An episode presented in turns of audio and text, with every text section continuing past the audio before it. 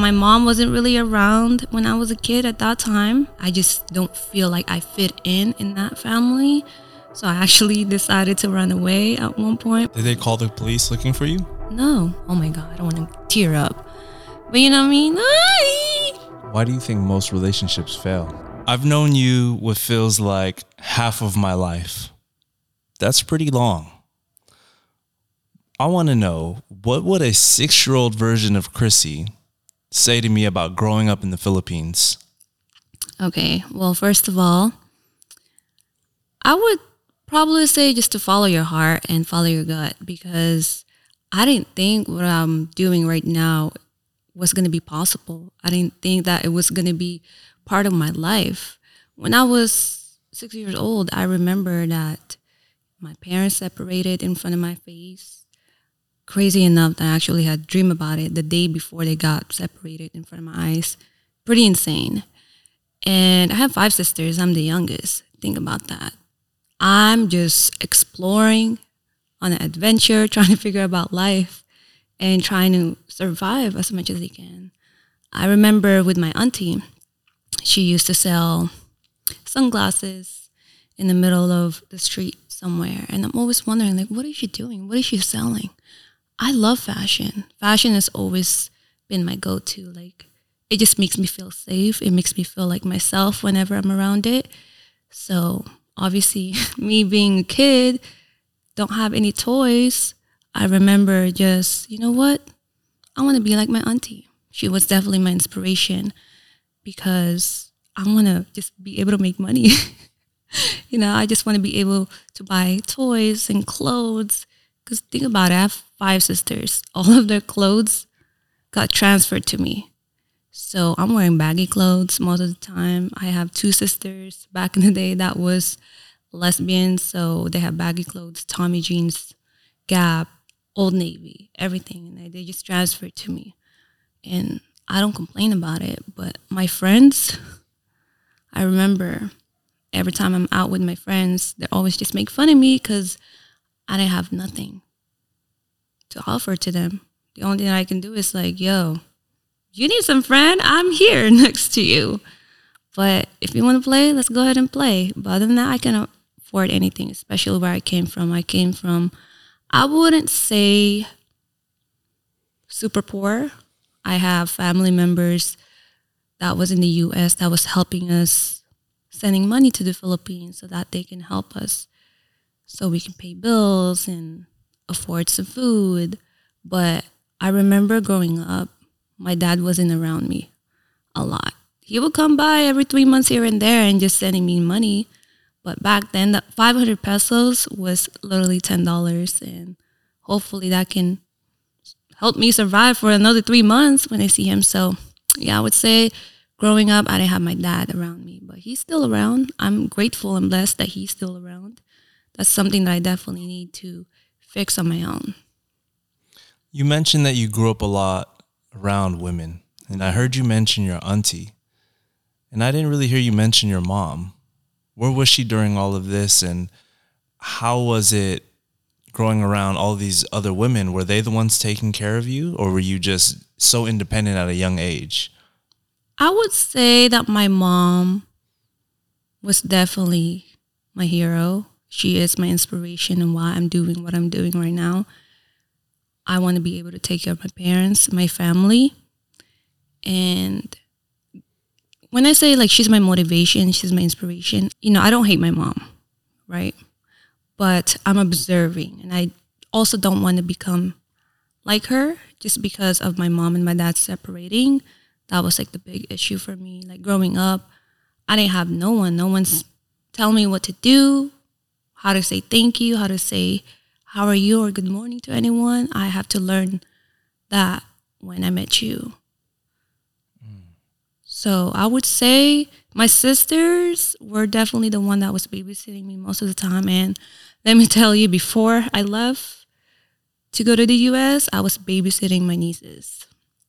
It was definitely hard. It was not easy because that was my hope. That was like, oh my God, I have little sisters. That was like, it feels so good that I have little sisters. But, and that was also the chance that I'm actually able to have my toys because they have toys. That must be bittersweet growing up in a community and not having friends, but you have family that you can call your friends at the same time. You said you had toys, but you were poor. What were some of those toys that you were playing with? Okay. Well, if you guys don't know about this in the Philippines, we have this called paper dolls, and it's basically dolls that you cannot afford. And it's just a little piece of paper, and you just cut it out and add some dresses on it and some shoes, and you make it your own.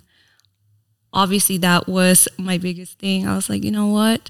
All of my friends have Barbie dolls, they have Sailor Moons, they have everything and all I have is this little piece of paper and I have to make it work. And I remember I was just super, super creative and I want to do something. I always wanted to have a little sister that I can like just be able to play around with, but obviously I'm the youngest one. So what I did when I was a kid is, you know what? F this. I want to be able to afford this. I want to get my own clothes and my own paper dolls or buy my own toys. So what I did is there's this place in the Philippines. If you know, you know, but it's called palengke. It's this little market. You basically just buy your own food there whenever you get a chance. But I would literally show up in front of them and ask them, "Hey, you need an assistant? Just give me a tip." Like at the end of the day, like I know you're tired right now, just give me some tip. And I remember passing by my sisters back to back because in the Philippines, if you don't have a car, you're just walking.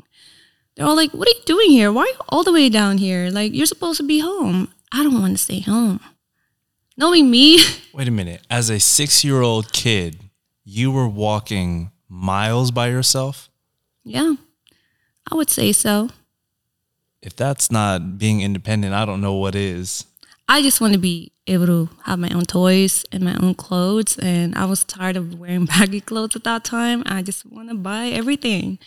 So, yeah, my mom wasn't really around when I was a kid at that time because she was with her boyfriend. So, literally, it's just my sisters that was helping me and providing for me. The fact that you can remember that at such a young age is very admirable because all I can remember doing is being at my grandma's house, watching TV. So to see that difference of how you grew up versus how I grew up in America is is a stark realization because here I am watching TV and here you are trying to figure out life and have your own type of freedom without any resources and that's something that I definitely took for granted growing up but now I'm extremely grateful and I have a profound amount of perspective and gratitude for the life that I was given. Here we are sitting today having a podcast. You're no longer in the Philippines. So, what was that transition like being petitioned from the Philippines and knowing that you have a potential to move to America? Well, when I moved to the US, I was seven, eight years old, I believe. And it was not easy for me. First of all, my first language is not English, it was Tagalog. And I have to learn how to speak English, even though, you know, Filipinos are known to have English in their vocabulary. Mm-hmm. But still, like, I was definitely having a hard time because think about it, I'm young. Like, you want me to be in college already trying to figure out how to speak English. And people around me are not speaking English. So how could I? And back in the day, there's no TV for me to even watch to get inspired to want to speak English. So when I came here, I just want to give a big shout out to my auntie, my family, and my grandma, especially my Tita Seni. Tita Seni is the person that got us here. She married someone that was in the military. And because of that, she was able to petition my grandpa from my grandpa, my grandpa was able to petition my aunties. And the last person, because my my grandpa, he had about six kids too. Wow. That's a lot. yeah. And, you know, it was hard. We were the last one to get here just because my mom has like five kids. And so when we were the last one, when I got here, I don't know what to do. I was I remember I was crying on the plane, just thinking about all of my nieces and my friends and like it's a big big impact in me. Like it's a big you don't understand how that feels of like yo you're leaving your home your hometown your motherland. It's being ripped off away from you and you're gonna have to learn how american you know how they they speak and how they eat and how they do things or how they act. So i have to learn the whole entire thing again all over again. So when i came here you know my tita dang was there for me. We stayed at her house for a few months and yeah all of a sudden we got our own place. My sister ended up getting their own apartment and we decided to just separate. If you guys didn't know i have two sisters here and i'm the youngest one so it's definitely the middle child that's here with me the oldest they're in the philippines and the main reason why they can't be here is because by the time that my mom or my grandpa petitioned them they were already over 21 already, so they can't come here, and one of them is already married. The only way that they can come here is if they get petition, which I'm so lucky that my dad's here now because my dad was able to petition two of them. One of them, she's still married, so the only way that she can come here is if she get a visa. And this is you at seven. You had a very good memory of your childhood. Do you ever recall you feeling sad that your sisters weren't coming, or did you ever ask your mom, "Hey, where are our sisters, my nieces, and my cousins and my dad at? Are they not coming with us?" It wasn't really a big, you know, thing for me to even like cry over my sisters because again, like I was always out and about, and the only thing I remember about them is I have to babysit, and I was like, when I was a kid, I'm like, do I really want to babysit your kids?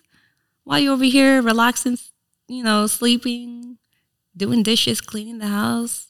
No, of course not. No kid wants to do that. but definitely, I was thinking about my nieces for sure. Going through the school system, were you bullied at all for the clothes that you were wearing? What what was that like? Because I know that going to school, my mom was like, I don't want to send my son to school with mismatched shoes or clothes that don't fit or don't represent his gender because she was teased on those things. So she was born in America, but my grandma was born in the Philippines. So at the time, she was growing up and kind of living this halfway life of being Filipino, but also being American and navigating that. And I feel like that's what a lot of people, now that I'm older, growing up, a lot of Filipinos have a hard time grasping what their culture means because it's a whole new meaning once you're in America. Like you said best, it's basically being ripped away from you. Yeah, definitely. Well, let me let me say this: the very first thing that I ate when I got here was hot Cheetos. Was that and your first time ever having hot Cheetos? Yes, I remembered I was in the car in the back seat all the way, and I was like, "Oh, I'm so hungry." It was at nighttime. I actually came here on Valentine's Day, yo. Isn't that crazy? I was heartbroken.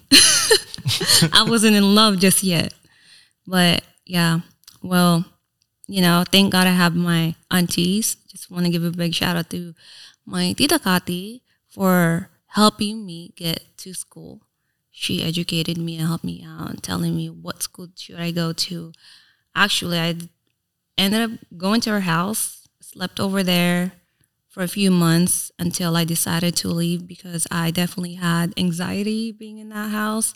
I'm not gonna lie, being in her house made me feel a little jealous because her family was like complete. And I, all I think about was my mom and my dad. I'm like, damn, I wish that I had parents like them. They're so protective and caring and financially there for them and mentally and physically, emotionally there for them. And it was kind of like, yo, why am I here? I don't feel welcome here. You know, even though they took me and decided to have me. I just don't feel like I fit in in that family.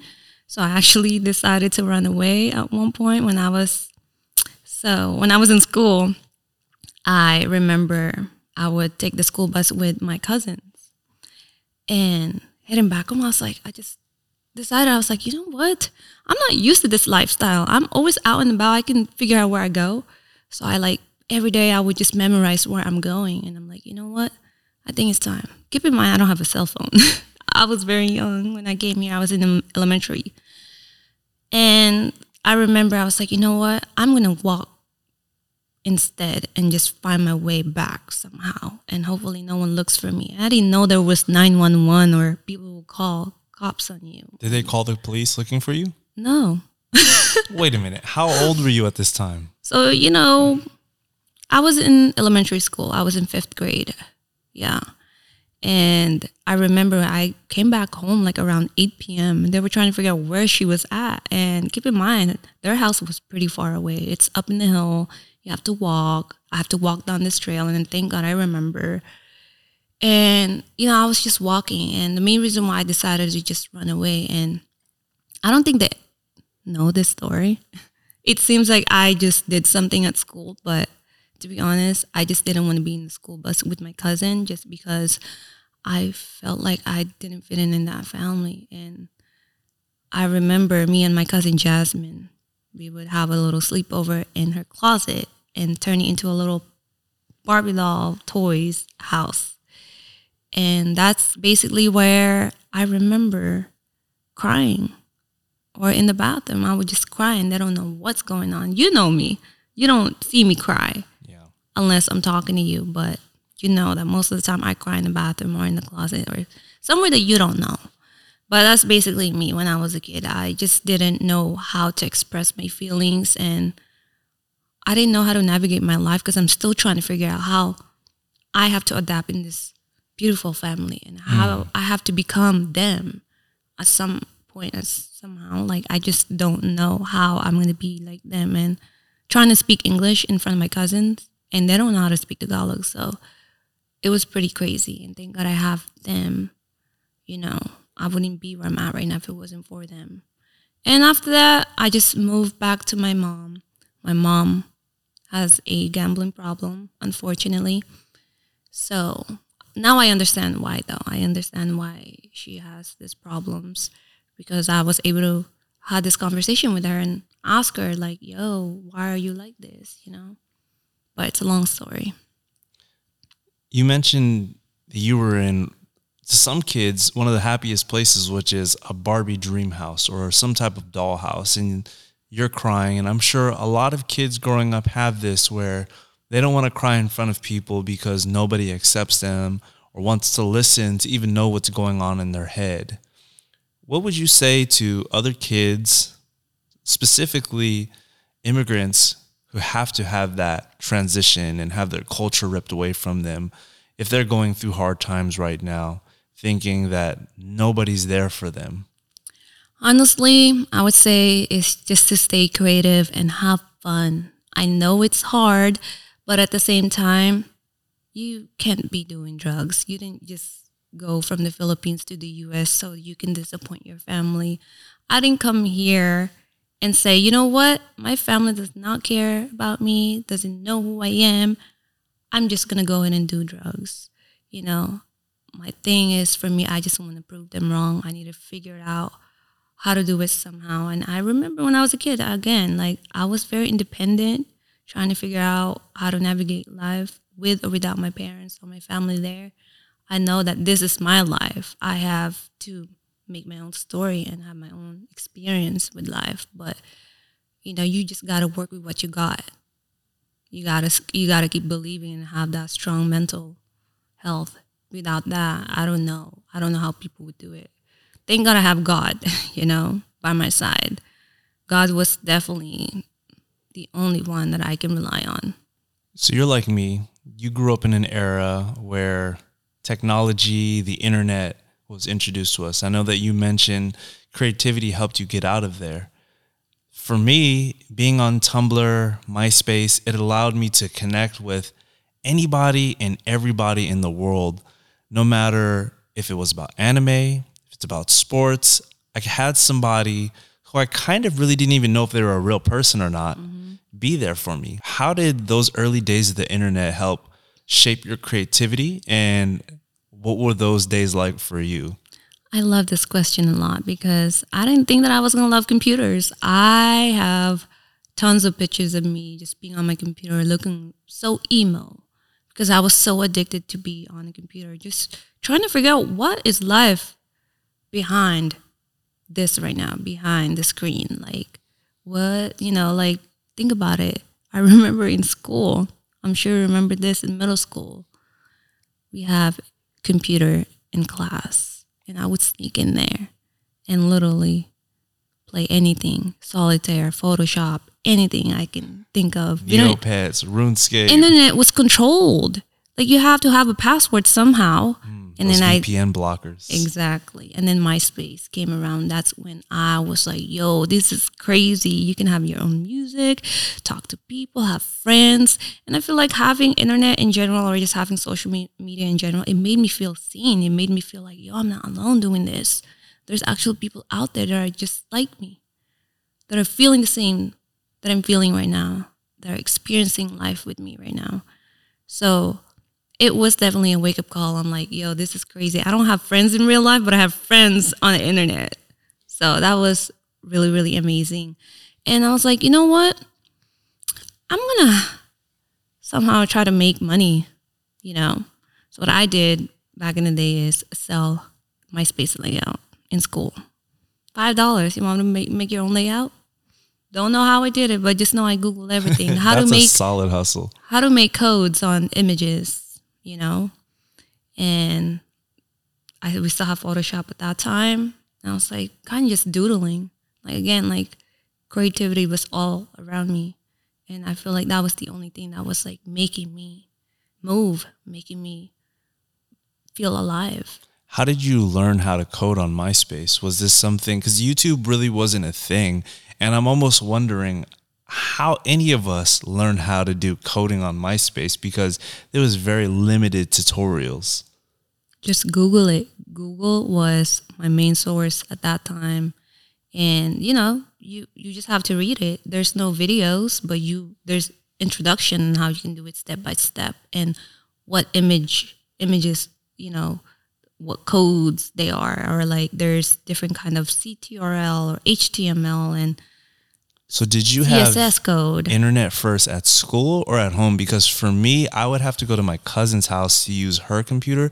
So I think that's where the disconnect of searching on Google because a Google search wasn't a thing for me until way later on that I was like, oh, I should be using this as a tool to learn. Well, my sister got a laptop. I remember that. And I remember just I mean at this time there was there was MySpace. I would say there was MySpace, but I love music. I would always watch MTV, BET. And I was like, I want to be able to learn how to see the songs because I have no idea. So I would like just Google and search what's the lyrics of My Boo by Usher and I would literally write it because there's no, I, we don't have a printer, so I would like started when we oh I uh, just copy and paste everything and just write it down. So you would write down the lyrics to every song. Every you had a journal. You just go through them. yeah, and I sing remember being scammed. Click here, click here. Yeah, I just kept clicking until I win something, but I never win. Did your sister's computer ever get a virus? yes, many times. Yes, you don't understand, and they're like wondering, like, "Hey, we got virus." I'm like, I didn't do anything. So outside of coding, there's a lot of taking pictures on MySpace and Tumblr. There was a lot of aesthetics. We didn't really have smartphones, but did you have a camera growing up? I stole my sister's camera. Oh, what kind of camera did she have? I don't know. It like a DSLR remember. or a point and shoot? I don't know. But it was a camera. All I remember there was a screen I could take pictures and I'm like, boom, da I was Kim K back then. I was taking pictures, taking selfies back to back. And I feel like that's when I started to feel like I have a passion for photography. I didn't think I was gonna be a photographer. You said Kim K. That takes me back because for those that don't know, Chrissy and I actually met on MySpace. It was the original slide in the DM. And if we're talking about Kim K, we're talking about tease hairs, big belts, pleather bags, rompers. I feel like a lot of people have wondered, how did you guys meet? and we go on this long rant. So I'm curious to hear from your perspective because Chrissy always says that there's the guy's version and then there's woman's version. It's like guy math and girl math. So when I, I've learned to tell the story with more passion, but I'm here with Chrissy and she can tell it with her passion. I so can tell you with my emotion. See, It's two mm. different things. You're passionate about talking about it, but emotion speaks louder than action and passion. okay, Cheers. to that's some that. free game right there for you. Well, I hate talking about this, but we're gonna go ahead and do it anyways. Okay, you have to watch this video, this podcast first, in order for you to know the story. I'm only gonna say this one time because I'm tired of explaining, but I do enjoy. Now we can give people them. a QR code. Look, here's how we met. Okay, well, before I met you, I remember I was dating this guy. See, I told you. There's got to be a behind the scene of how I met you, right? So I hate the fact that I have to bring up my ex all the time. Every good love story has a heartbreak. So I met this guy. Obviously, he moved from Daly City, from the Bay to Reno. And I'm like, oh my God, I'm so hype. And I remember when I was on MySpace, all of my friends are from California. And think about it, I'm from Reno, Nevada. Small town. There is nothing out there. Everyone knows each other. You see what I mean? There's emotion there. You see how you're laughing right now? It's a good story. Yeah. So I would always come down to Circus Circus in downtown, small town, Reno. And I would literally just wait there and wait for like, oh, I know that person. They're from California. They're from San Francisco. Oh snap, they're from Richmond. Oh my God, I don't even know where Richmond was at. Like I'm just like, oh my God, they're from Cali. For for some reason, I was just so I don't know. I just feel like California has better style than Reno. Reno just eh. their style is just completely dry. And that's one of the main reasons why I didn't move because I'm just like, yo, everything is is just so complacent here. Everything is just just straight line. Like nothing is moving up. So, at what point did you meet Dontae? Hold on, hold on. You gotta you gotta hear this story. Okay, okay I'm sorry. So I met this guy,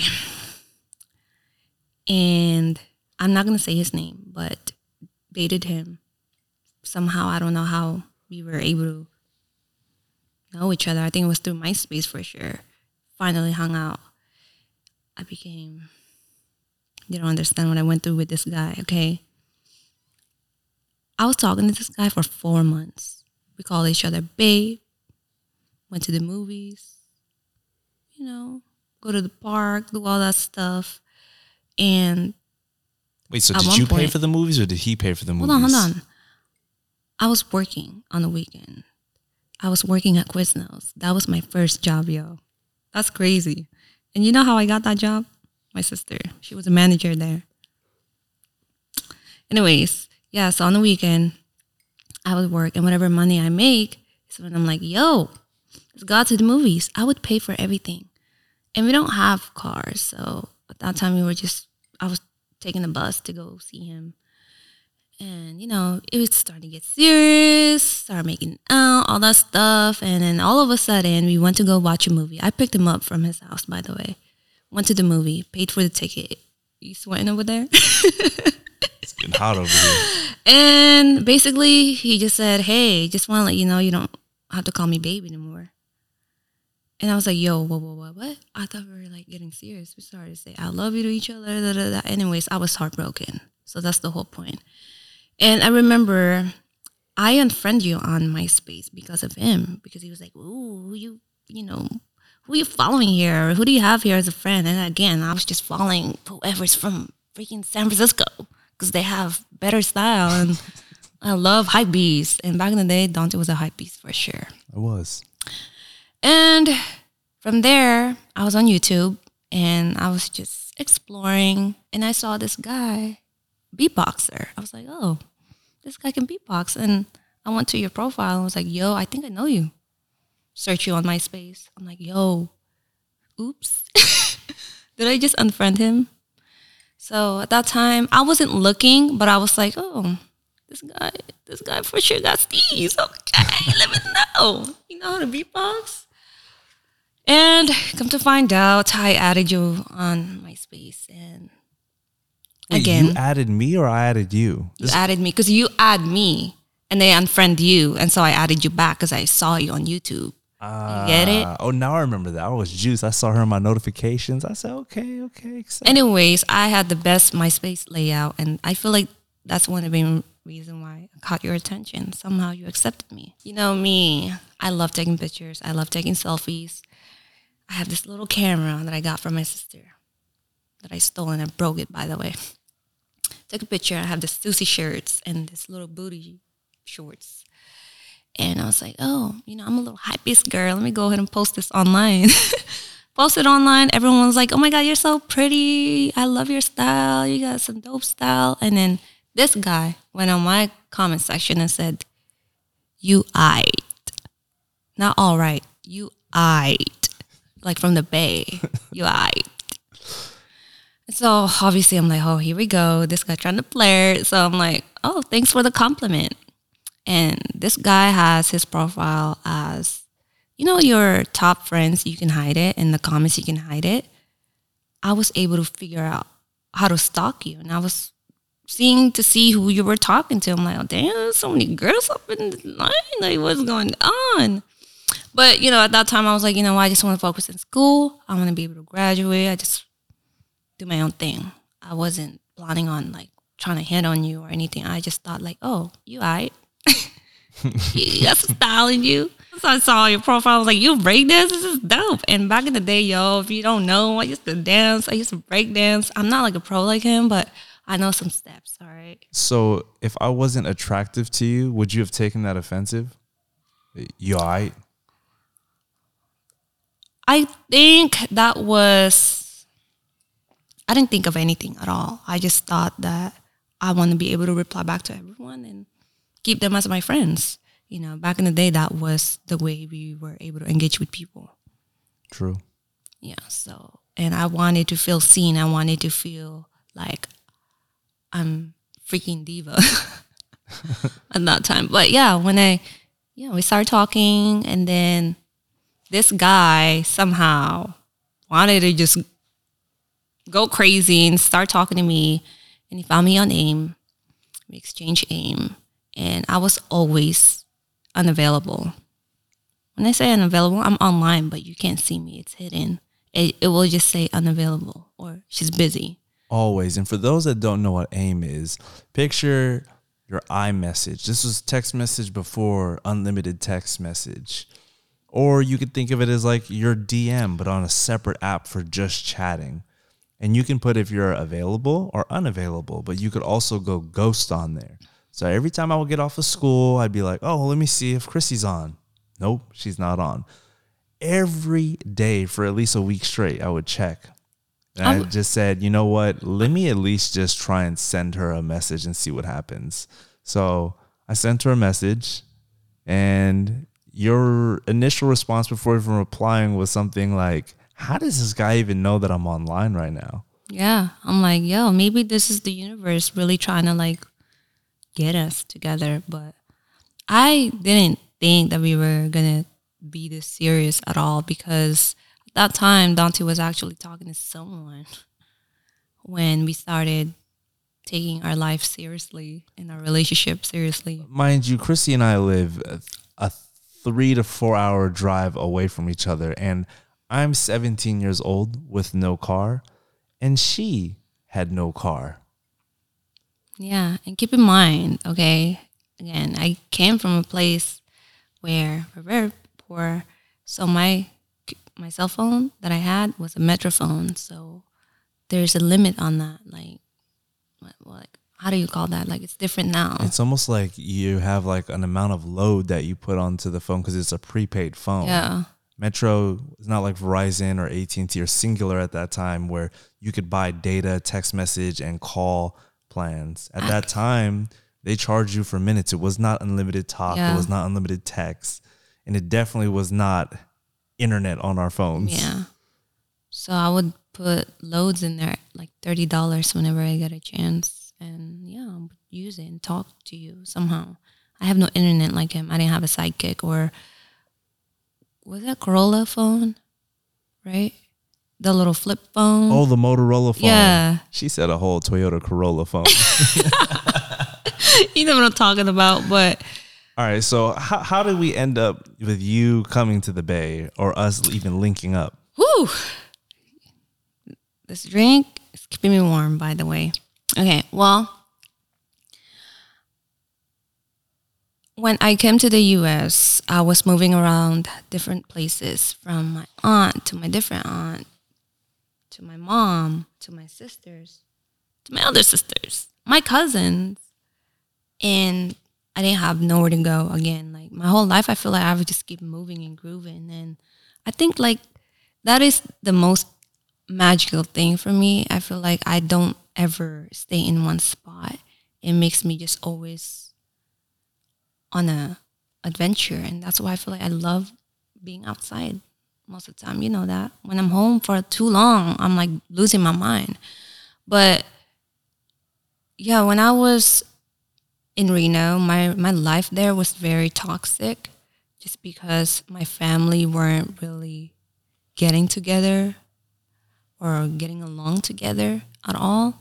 So they would always fight. Somehow people get jealous and talk shit about each other and finding out what this what they said. So I remember my cousin J Mark. J Mark, if you're listening to this, this is my favorite part. I stayed at their house and J Mark was the only cousin that I have that I was like able to be myself and I was able to speak Tagalog and he will teach me how to speak English. He, you know, he introduced me to like PlayStation, Xbox, and all these video games and introduced me to Jordans and like streetwear. And I remember, you know, that style now with like the baggy shorts all the way down to your kneecap. Yep. That's basically his style back then. I remember like his favorite you know, brand was Ecko Red and South Pole.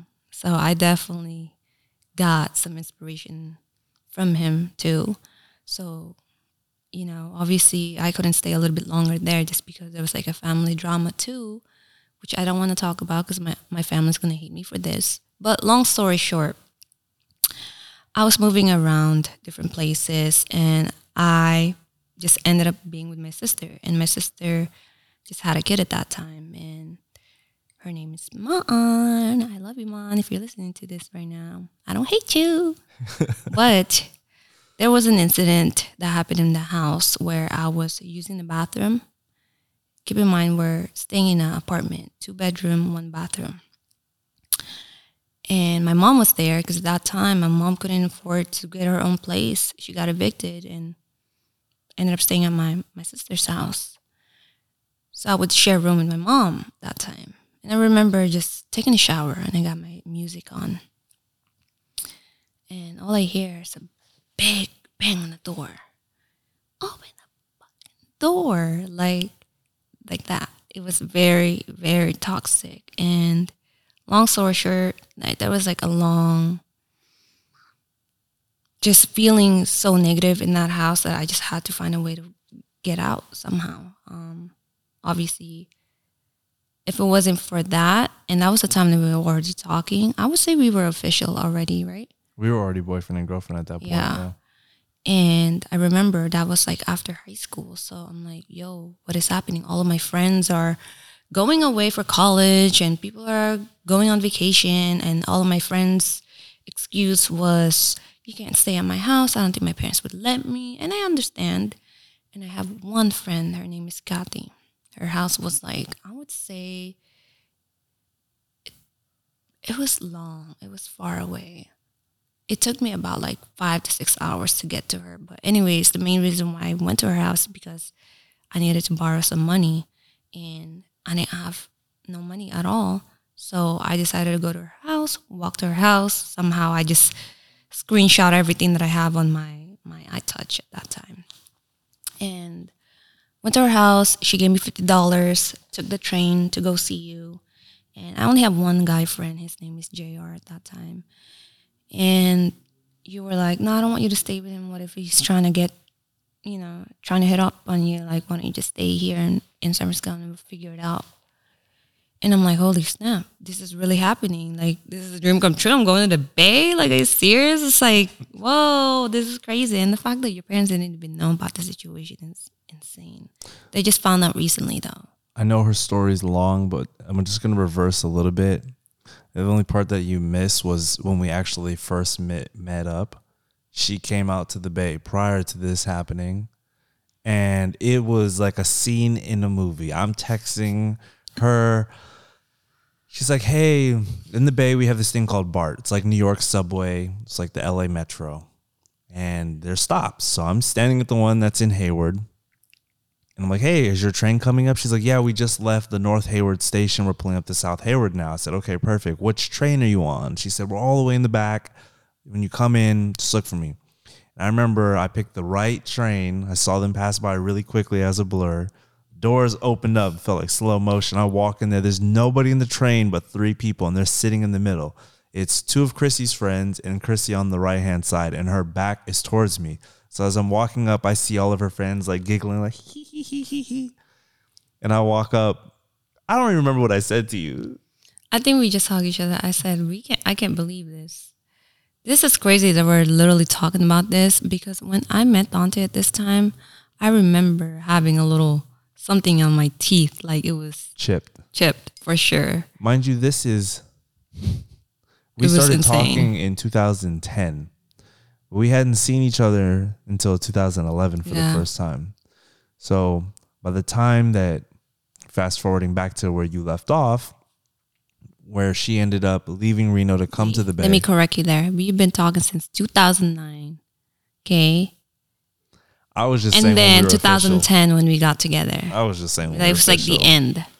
Well, technically, we've known each other for 14 years then. See? So almost half of my Yeah. life. Isn't that crazy? The power of the internet. But yeah, it was crazy because I'm like, I don't know how to smile. Like, I'm so embarrassed. Like, you know, I don't think I ever mentioned that my, like, it literally just happened before I moved or left Reno. So I'm like, I don't know how I'm to mention this, but hey.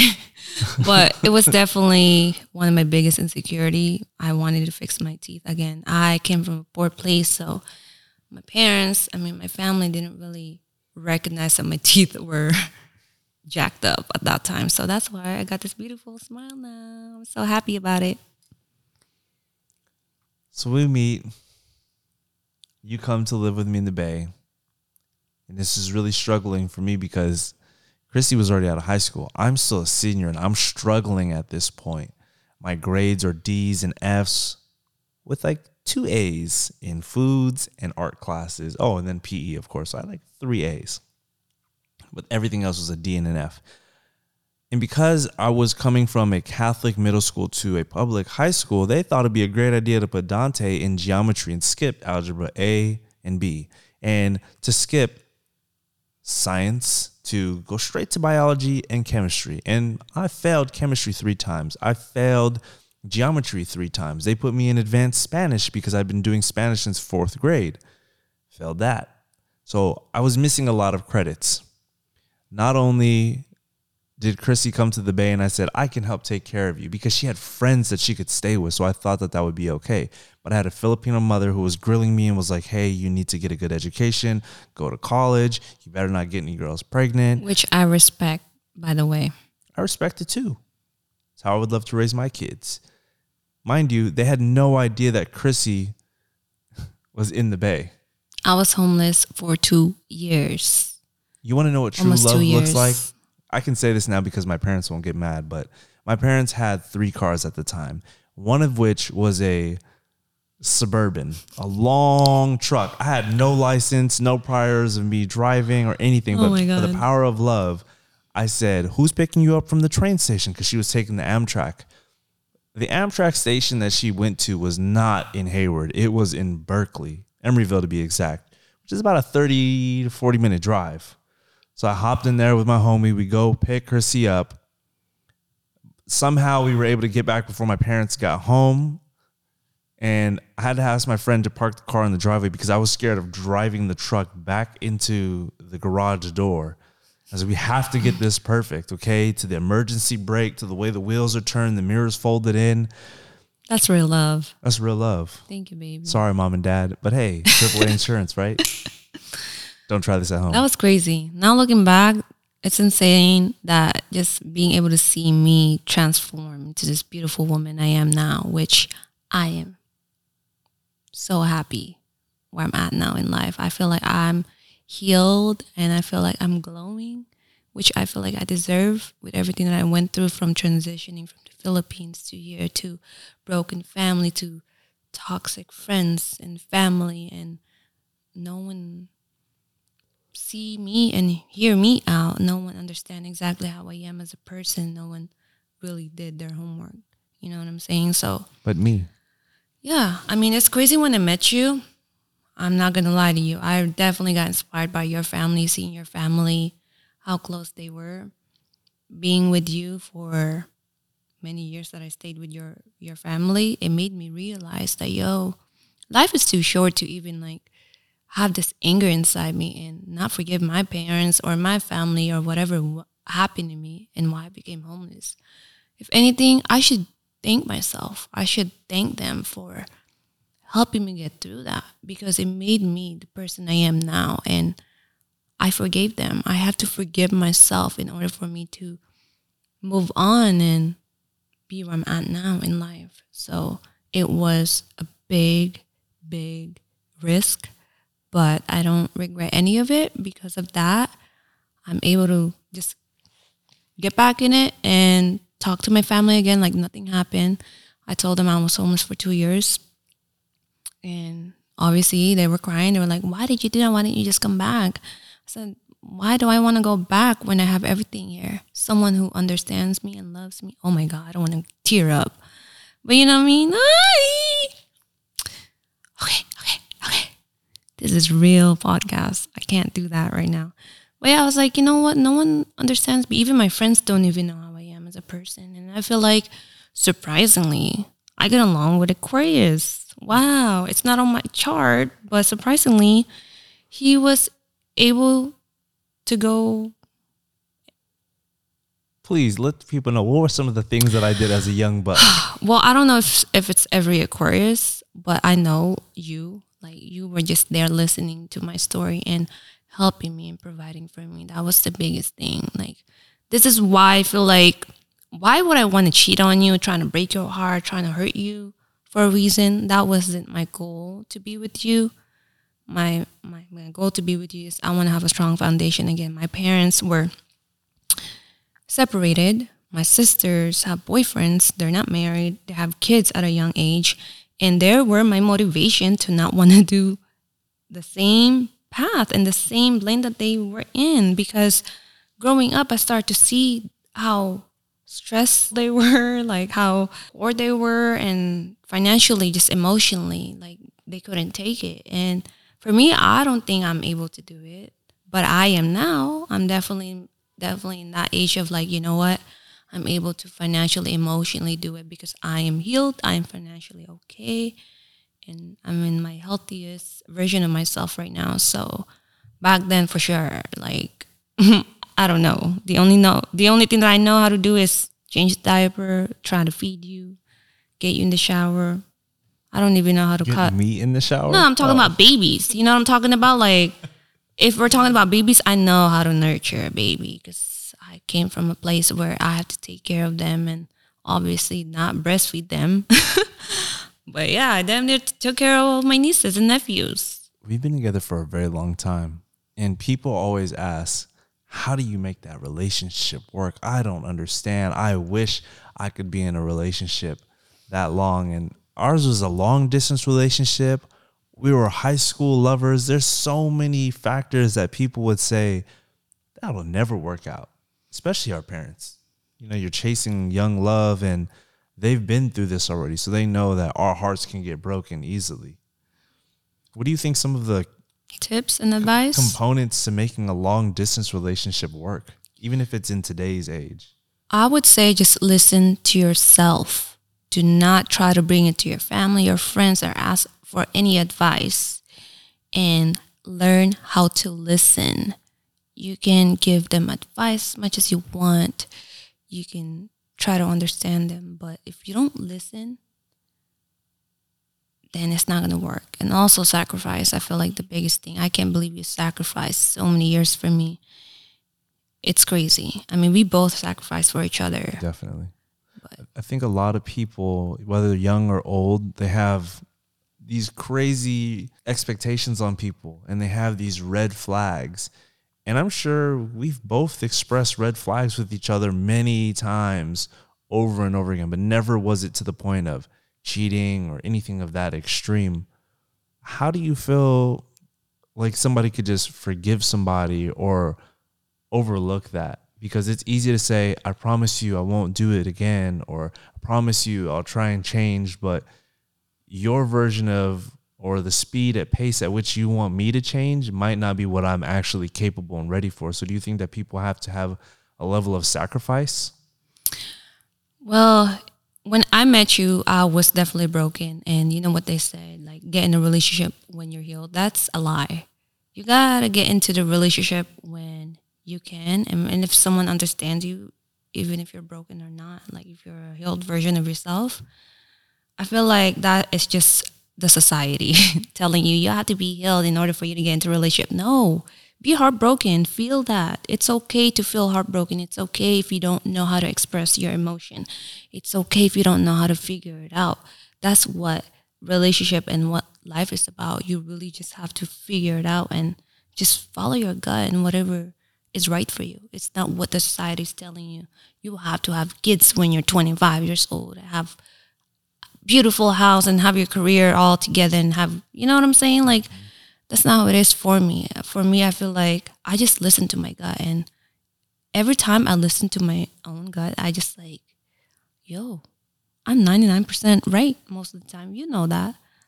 To be I can fair, feel energy. you have a level of self awareness and maturity that most people that I come across don't possess those capabilities.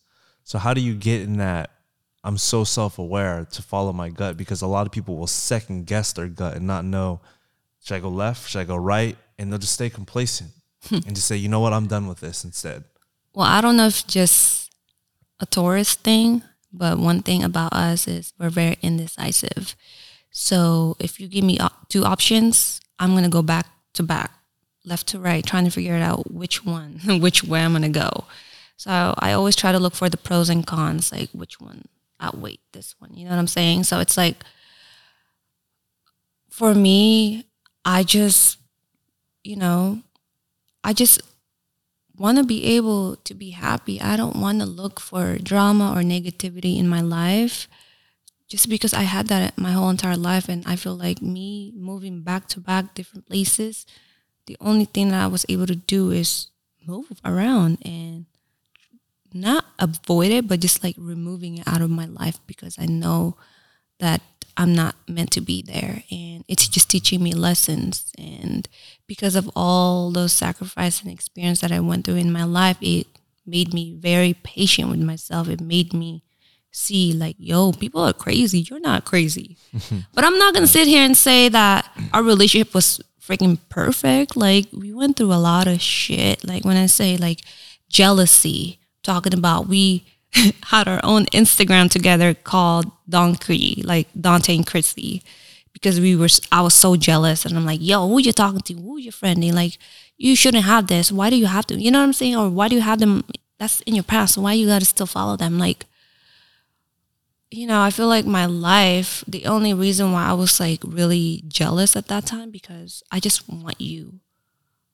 The only person I'm like, I was so scared to lose you. I was like, damn, like this is the only person that I can trust and know my story and what I went through. And the last thing I want is to lose you over freaking Instagram. But I feel like it came to the point where you and I sat down and like, yo, you tell me how you feel about it. We we went back and forth many times in a relationship. And I learned how to just like, you know what? If he loves me, he'll stay with me. If he's not, then leave. You know what I mean? I can't stop you. So, yeah, it taught me a lot to be patient because, again, why would I even try to force if God or the universe doesn't want me to be aligned with you at that time? But yeah, I'm happy. I'm great. Why do you think most relationships fail?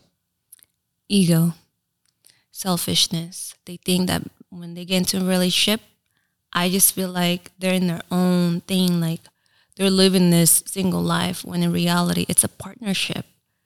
You get in a relationship to partner up with someone to not only just explore your own emotion and your own experience in life, you have to partner up with someone and explore it together. And I feel like that is the most beautiful thing about us is that we're them are doing the same thing and that's what I love about us. I don't take that for granted. Like we're able to travel the world, just both of us and being able to just accomplish so many goals, so many brand deals that I don't regret at all. You know what I'm saying? Like even though I'm like tired and like mentally exhausted, I'm just like I just want to be with you because like that's my home. You're my home.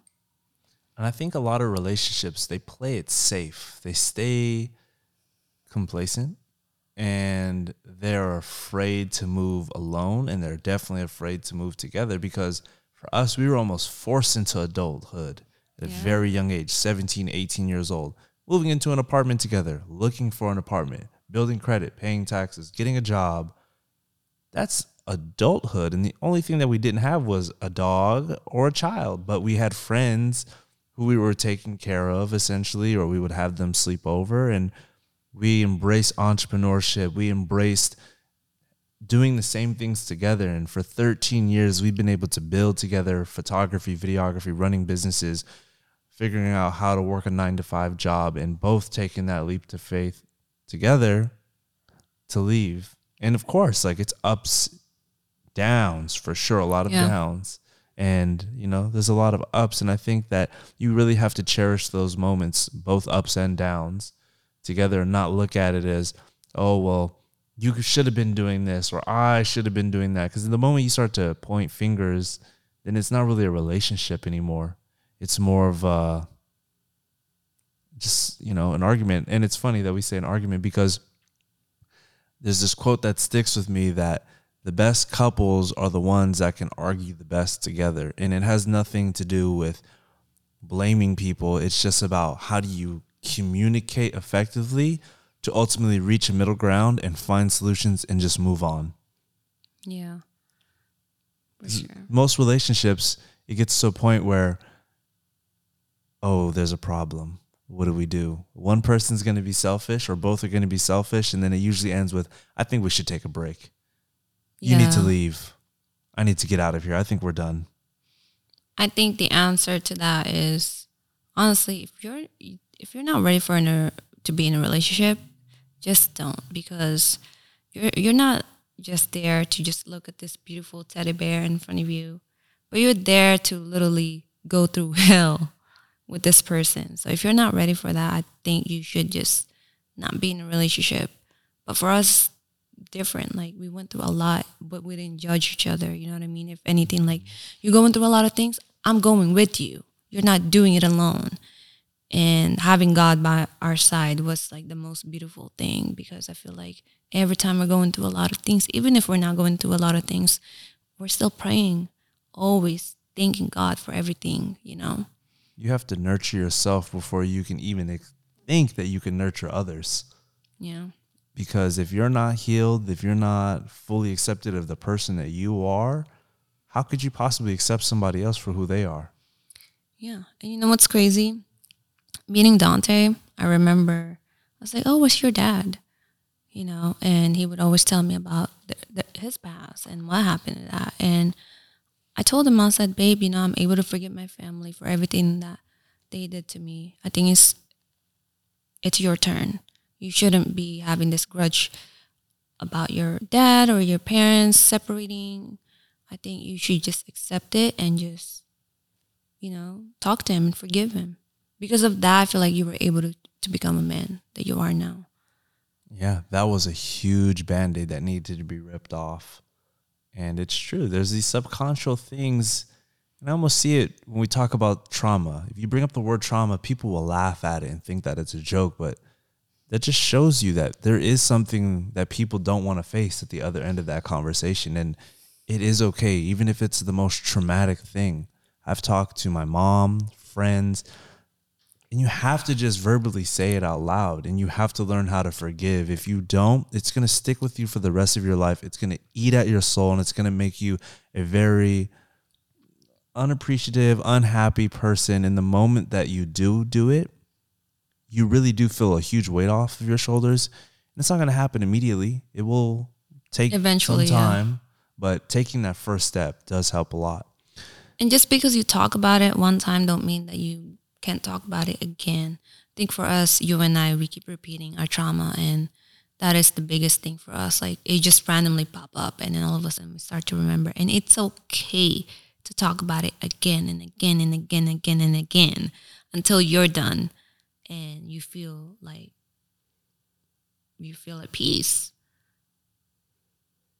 We have this big closet in our master bedroom and whenever we're going through things, just randomly talk about our trauma. Like, babe, I don't know. I don't, just don't feel good. Like, I can't work. I'll, like, him and I, like, we'll literally just go in there, turn off the lights, and literally just sit on the floor and just cry it out. There's Talk something about about not being able to see the other person's face, but just hear their voice that just allows you to just open up, feel free. Makes you want to listen. yeah, you don't feel like you're being judged. Do you feel like there's a soulmate for everybody in the world? I believe so. I think that you and I are just a piece of, you know, pixie dust. And somehow the universe decided to form both of us together. And we're like, Two peas in a pod. yeah, exactly. It's funny. Power we'll, couple we will sure. repeat each other's words, and that's powerful, right? So if we're on set, we need something. It's like you almost know what that person's thinking, and our relationship was built off of creativity. Yep. Do you? We always think the same, guys. At what point, since it was built off of you know creativity, and our journey led us into being entrepreneurs, and really wanted to follow our dreams, at what point did you know that you wanted to get into fashion? I know as a kid growing up, you love fashion, but realistically, we all work a nine to five job. At what point were you like, I want to get in front of the camera, I want to put on clothes? This is what really makes me happy. Well, just want to give a big shout out to you for believing in me because I didn't think that I was capable of pursuing what I'm doing right now. He was definitely my biggest inspiration to want to keep going. He give he gives me strength every single day. Like, babe, just keep going. Because when I met you, I didn't have confidence. My biggest insecurity was my face, my teeth, my body. Like I was constantly just judging myself. But when I met you, you taught me how to love myself. You taught me, babe, it's okay. You have beautiful eyes. You have beautiful smile. You have beautiful body. You don't have to be anybody, just yourself. And that's why I love you. And oh my God, can't believe we're talking about this. Oh. oh, it's so sweet. But honestly, I remember fashion was always my thing. I just couldn't afford it. And I remember working at H&M at this time. You and my other friend, I'm not going to mention her name because we're not friends anymore, unfortunately. But you you know who you are. But you and her were basically just like, yo, why don't you just get into fashion? You have beautiful style. Why don't you just do it? And I was like, I don't have confidence for that. Like, I don't know how to be in front of the camera. And that was a lie. She was just afraid to take the leap of faith because this girl worked with Chrissy at H&M and I would go to her job on her lunch breaks, my lunch breaks, and when I would get off of work and I would just see her, she would always be in the fitting room and she'd be like, "Babe, look at these clothes. I'm going to try them on." And I remember hearing people say, "Girl, you got good style." Yeah, even at even at work, like people would always compliment me, but I just don't know how to receive it very well because I just didn't have confidence. The only thing that I know how to do is work nine to five job and get my money and walk out the door and relax. I didn't think that my fashion was really gonna get to the level until I moved to San Francisco and seeing everyone style their clothes. I'm just motivated. I'm like, yo, this is so cool. I get 15% discount. And on top of that, like on my breaks, I can just like put everything on hold and try it on. And yeah, basically that's what I did.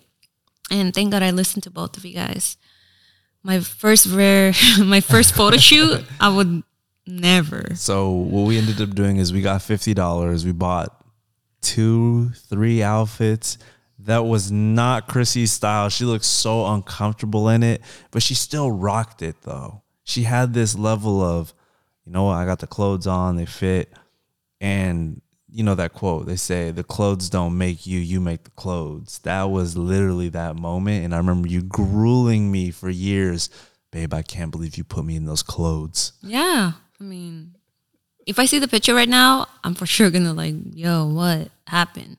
Because it's not my style. It was my friend's style. Like she was putting me in that clothes and it didn't feel like myself. So yeah, Instagram came around and Tumblr was around and people were asking where I got my clothes from. And I was like, yo, I think I do have some type of community here. And I mm-hmm. want to be able to inspire people and help people somehow. So you knew that social media was the way that you could share that story with the world. What were some of those struggles in the early days of social media? Because it is not what it is today with all these marketing gurus giving you all these tips and tricks and opportunities with this millions of eyeballs at your disposal. Well, you know, I was still trying to figure out my style back then. I don't know who I was and what I want to be.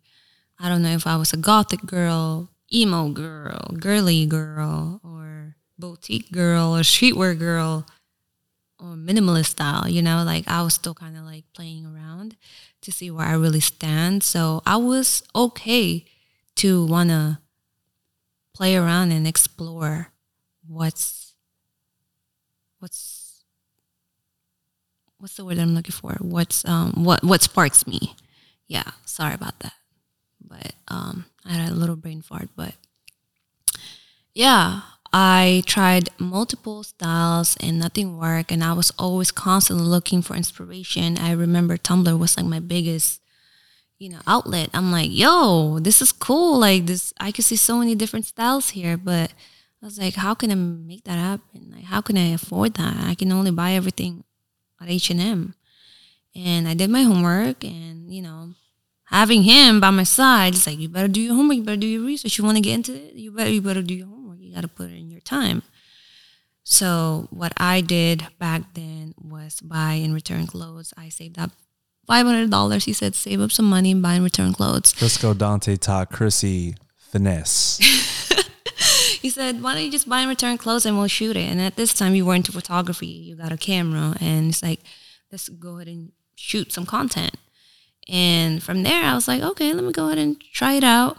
I was buying returning clothes from Nordstrom, um, Zara, H and M, Forever Twenty One, and whenever I find things at the thrift store, I'll just get it. But other than that, I try to just save that money as much as I can. There were times when I was walking to Forever 21. Excuse me, ma'am, there is a stain here. You can't return it. And I'm like, damn, I messed up. I messed up. But that's that's my loss. And then I started to figure out like, yo, you can actually like make money off of this thing. That's when I ta- started to explore on Instagram, and I found this um, website called Lookbook.nu. I believe, and you see all of the bloggers out there, and they have their websites, and they be always linking, linking, not licking, linking their brands that they're rocking at that time. And what I would do is like try to stalk them and see where they get it from. And I'm like, I'm tired of buying return clothes. Let me just go ahead and hit up some some brands. I mean, at this point, I already I already had like fourteen thousand followers. I'm like, okay, I got a little community. I was so so excited, and I'm not gonna tell you I wasn't very consistent because again, I'm still trying to figure it out and how to make money, like how to pay my bills. Looking back at it, it felt like you were though, because I remember we would shoot three to five outfits the days that we would do photo shoots, and we were It doing was- the photo shoots at least one to three times a week. it was very stressful because there were times that he would shoot me and then all of a sudden I would just be like, I don't like this. I don't like. He's still trying to figure out how to shoot me, my angles, and I, I don't like this background. Let's go change it, and we'll just move around to the point where I'm like, I'm crying, and I'm like, I'm going home. I don't want these photos. I'm. This is never gonna be seen at all. Like, Chrissy had a minimal phase, and it was the most difficult thing to find backgrounds because it was either white or cement, and we didn't want to shoot at the same locations all the time. very particular. I'm like, I want this because I'm, I'm like seeing everything on. I'm like, like, yo, there's some science to this. This is like crazy. Like her outfit looks nice in this background, but the moment she's in the brick wall, it's just gonna like, eh. so you have to, you know what I mean? There's science to that. So yeah, I started to learn about it, did my research, and then you said, why don't you just email brands? I think at this point they would just give it to you for free instead of buying and return clothes. Because at this point it was eating up our freaking gas and transportation, and then my five hundred dollars now down to fifty dollars because of all that transportation that I was making and the energy and time. But yeah, from there What did that look like when you were emailing brands? I would basically take a time off, like a few hours of my day, and really just dedicated to just doing my research on lookbook.nu, go on bloggers account, their website, and go to the brand's website and find their contacts and just say, hey, my name is Chrissy. I'm a fashion blogger from San Francisco. Would love to work with you in exchange for, you know, exposure and ph- photos and all that stuff. And I would just copy and paste that. And I remember there was a time I was like doing all of my research, and the next day I will like copy and paste, or even on my like times when I'm, I'm on my break or like you know going to bar, going on the train, going going to work. I remember just by like I would just emailing it right, and I would send about a hundred per day to the point like no one is replying back to me. I don't think it's working. They probably think this is a scam or whatever. And so at one point I saw this brand called Hellz Bellz. Just want to give a big shout out to Hellz Bellz. They're not around anymore, but they were elite back then. All right, they were the one. But yeah, Denise, Denise Dang, no, not Denise Dang, but it was her name was Denise. She worked there, and I bought something on their website. It was on sale. Again, I was broke. Like I'm like I'm still trying to get their attention somehow. Like, I like their style. So I bought something on sale section and we shot it right there by the thrift store in Hayward and by the fence. Remember that? Yep. And I was like, yo, this is crazy. Like I'm doing a little photo shoot, pretending like this is like they gifted it to me, but no, I actually bought it myself. And I posted it on Instagram and I got their attention and they were like, Oh my God, thank you so much for, you know, buying our stuff. We appreciate it. I said, you know, you guys are welcome to showcase my photos on your profile if you want to. And from there, they were like, "Oh, we want to give you some stuff." I'm like, "Ah, I just hear this is going to be my first brand deal. This is insane." And that was the story with my Was very first paid? one. That wasn't paid. That was just I call it brand deal. Like it was a deal. It's a big deal for me. Okay, that was like That was a pivotal moment. I remember that. That really gave us gas in the tank to move forward. And then from there, I was just yeah, I started reaching out to more brands, and obviously no, no one was replying back. And somehow I was gaining my followers at that time, and got to work with Boohoo for free. I got to work with Pretty Little Thing for free. I got to work with like Fashion Nova and um, Manière De Voir. Um, there was other brands, but they were like more boutique style, like um, Lulu's. Um, there were so Simmi many. shoes. Simmi shoes. I love their heels, by the way, but it was just gifting to the point where I was like, oh, I love this photo shoot. I was like, you know, exploring my style. It was free, but at the same time, I started to like realize my worth. And I'm like, yo, why am I doing this for free for? Like, I can make money off this thing. So what I did at that time, since I didn't have enough followers, I would everything that I was getting for free, I would just post it on Depop or sell it at Buffalo Exchange, and literally make money off of that. And whatever money I'm making, I can go ahead and invest into more, you know, like Adobe Premiere or like other things for whatever photo shoots that we need, lights or batteries or paying my bills somehow.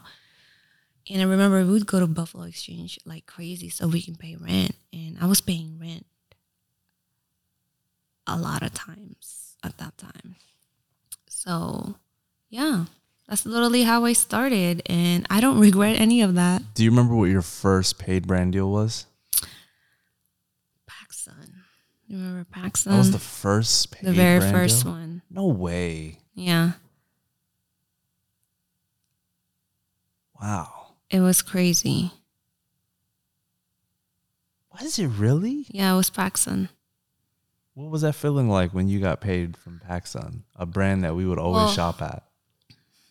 I wouldn't say always shop at, but I was always see it because you know I couldn't afford it. That's fair. You know what I'm saying? So it's like it was definitely like I'm on my mood board. I'm like, yo, one day I'm gonna be able to work with you. But I think it just takes a lot of time and sacrifice and really like you can't get in your head and think you're the shit. Like you have to constantly humble yourself and think that this is part of you. This is your journey and there is no time and there is no step by step on how to get there. You just have to figure it out on your own. Like my whole life I've been doing that and I feel like at this point I'm an expert. I'm a pro. At figuring it out. Yeah, just going with the flow and following my gut. Like most of the time I have a good sense of like picking out energy. Like I know who's good for you. I know who's not good for you. Mm, you Like have really you know, good intuition. Yeah. So from that point, when you're at H and M, up until I want to say 2020, that was six years of nonstop grinding. Let me tell you this. I have to sacrifice. So when I was working at H&M, you were doing production. You were shooting music video because we came from doing fashion lookbooks to getting recognized by our fashion lookbooks to getting hired to do music videos to doing your own production company because you want to start shooting videos, music videos with other artists and I have to basically sacrifice and leave my job so that way I can help him because I would love to. I want to learn how to shoot content or just learn about lighting and how to edit videos and how to be a leader and I want to soak all the game from you. So much game. but um yeah, I was like, you know what? Let me go ahead and sacrifice and at this point we said, you know what? I think we did the math and everything. I said, yo, I think we can literally make money off of just doing music videos. Leave your job. Let's do this. Started doing it. And then, boy, let me tell you, you think shooting a music video was easy? You think it was a lot of money? I don't think so. Our first start was like, what, $200 or 250 Yeah, two hundred and fifty dollars between four people. Yeah. But it because it was just like we're so passionate about it, like the money just even though it didn't make sense at that time, it just felt so right knowing like, yo, we're getting recognized by so many people in the Bay. This is crazy. And now, you know what I mean? People are gonna start telling them about us and we're gonna have more opportunities on the way. So that was like our hope. Like we're gonna have more opportunities the moment we start to network with people. So yeah, I was mostly the creative director, photographer, behind the scene, and like assistant. If I ever need someone to style, then now I'm willing to do so for free. But most of the time, I'm like, yo, this is crazy. We went through a lot. Yeah. At what point do you feel like your social media career started to take off though? When I started to said, you know what, this is it. I went to Yosemite, went to Yosemite, and I just had this moment of myself. Like I have this epiphany. I remember I was looking at this beautiful mountain in Yosemite. I sat myself down there and I just said, Yo, girl, like, you've been sacrificing so many years and helping out Dontae on his own thing. Don't you want to feel like you want to help him out somehow? Don't you want to feel like he's proud of you somehow? Like, it's good that you're helping him out, but at the same time, you don't you want to have your own thing? So I started to realize I'm like, you know what? After this trip, I'm gonna go back home and start writing everything down, like all my goals and what I want to do and how I'm gonna be able to do it. Because at this point, I'm I'm already capable. The only thing that's stopping me is me. I have the tools to make it happen. I have the confidence to make it happen. I have you by my side, and I have my fashion to back me up. So it's like, why am I like slipping on myself for like my potential? So I said, you know what? Enough is enough. I'm gonna go ahead and start shooting content. So I told him, I said, babe, I need you to shoot five different outfits. I have clothes from Pretty Little Thing. I'll just work what I got. And at that time, I have like schedule. Remember that I have like my whiteboard and everything. I have my notebook. I'm like, okay, Monday we're gonna shoot, and then I'm gonna start posting every single day and start engaging on my stories. And from there, I started gaining more followers. And I remember we would just go thrifting when I couldn't find any more clothes. That was like my motivation. And you were, excuse me, you were selling cameras at that time. So when I'm when I have alone time at the thrift store, I would always just constantly look for like clothes to buy for myself. Like it could be accessories, it could be shoes, it could be jackets or anything like that. But oh, that was very weird. That was that sound. I don't know if you guys heard that. Sorry, but we'll cut that out. yeah, it was pretty crazy. And I remember when we would go to the thrift store, there was only one jacket that I, I just always get my attention. And I'm just like, yo, this is crazy.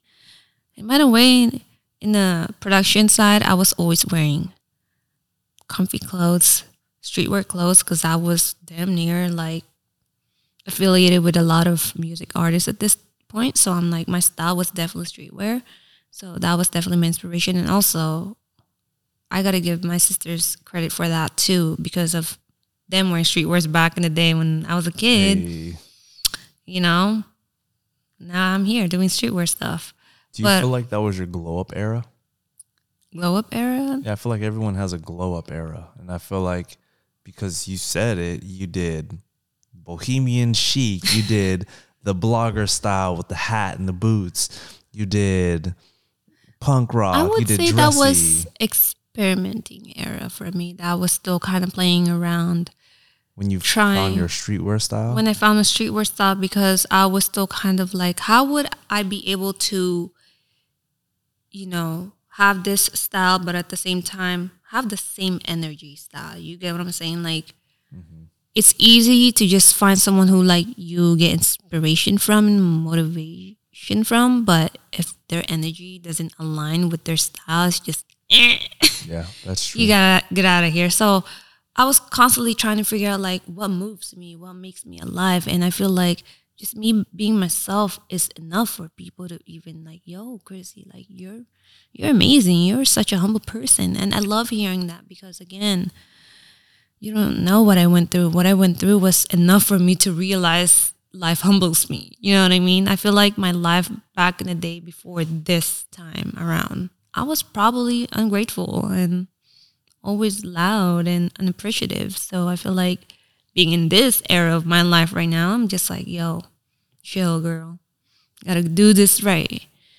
So yeah, I think what motivates me the most though was definitely just being able to see people who I change their life somehow.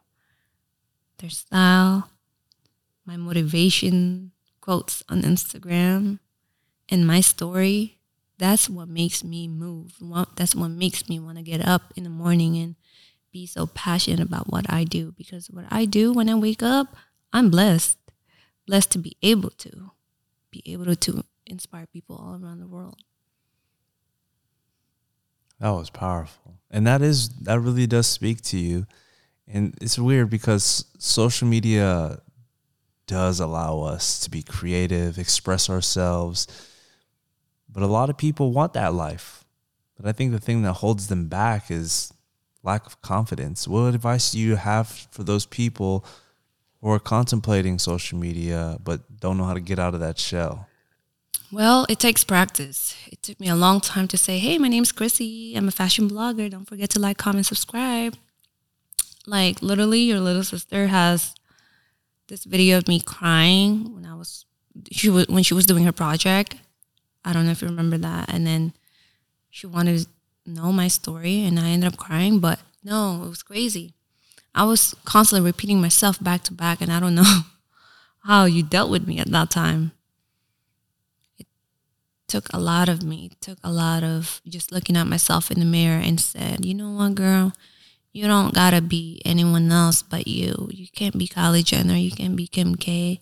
They got all the money that they have right now, but look at you. You have everything too. The only thing that's missing is money. Like, but don't let money change you. You gotta just be you. And I was a support system for you. But if you could coach yourself, coaching yourself to be great at something, confidence takes repetition, consistency? What does that routine look like for you? I know sometimes you say it's dancing in the mirror with music on, practicing your YouTube speeches. What are some of those exercises and practices that you would do as a ritual, just do daily? By watching videos and just getting some game out of it. And I'm just like, kind of somehow mimic it. And I'm like, yo, I like that type of energy. I like the way they talk. I'm going to go ahead and do that. When, but when I start talking like that, I'm like, yo, I don't sound like me. so I just talk like me. Like at the end of the day, what's stopping me? Why do I have to become them when I can just be me? I'm on this earth for a reason. And my purpose here is to have a voice and to tell my story so that way I can inspire people. And the only way for me to do that is to just be myself. No one else can be myself but me. That's a really good point because I remember when we were doing Loaded Up, we were surrounded by a lot of fun, vibrant, comedic people, and that really did help me be more confident. So just being more observational and not dismissive of what is around you, what people are doing or saying.